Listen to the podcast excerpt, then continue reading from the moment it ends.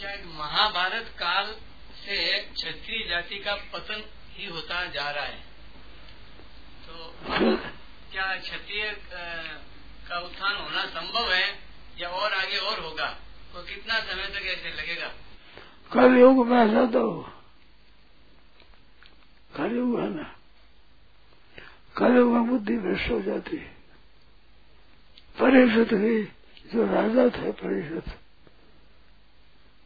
सोना वो था मरा वस्त्र उड़ा दे से बुद्धि भ्रष्ट है। भगवान को याद करो।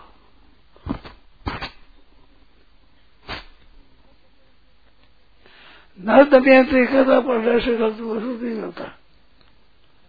न दमयंती कथा नागस्य दमयंत नरस्य च पूर्ण शिरादर्शे कीर्तम कलिनाशनम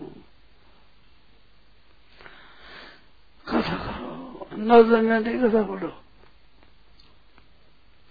खरकोट से नागस्य दमयंत नरस्य च ऋतुपर्ण सदादर्श कीर्तनम करिदासनम नारायण नारायण नारायण नारायण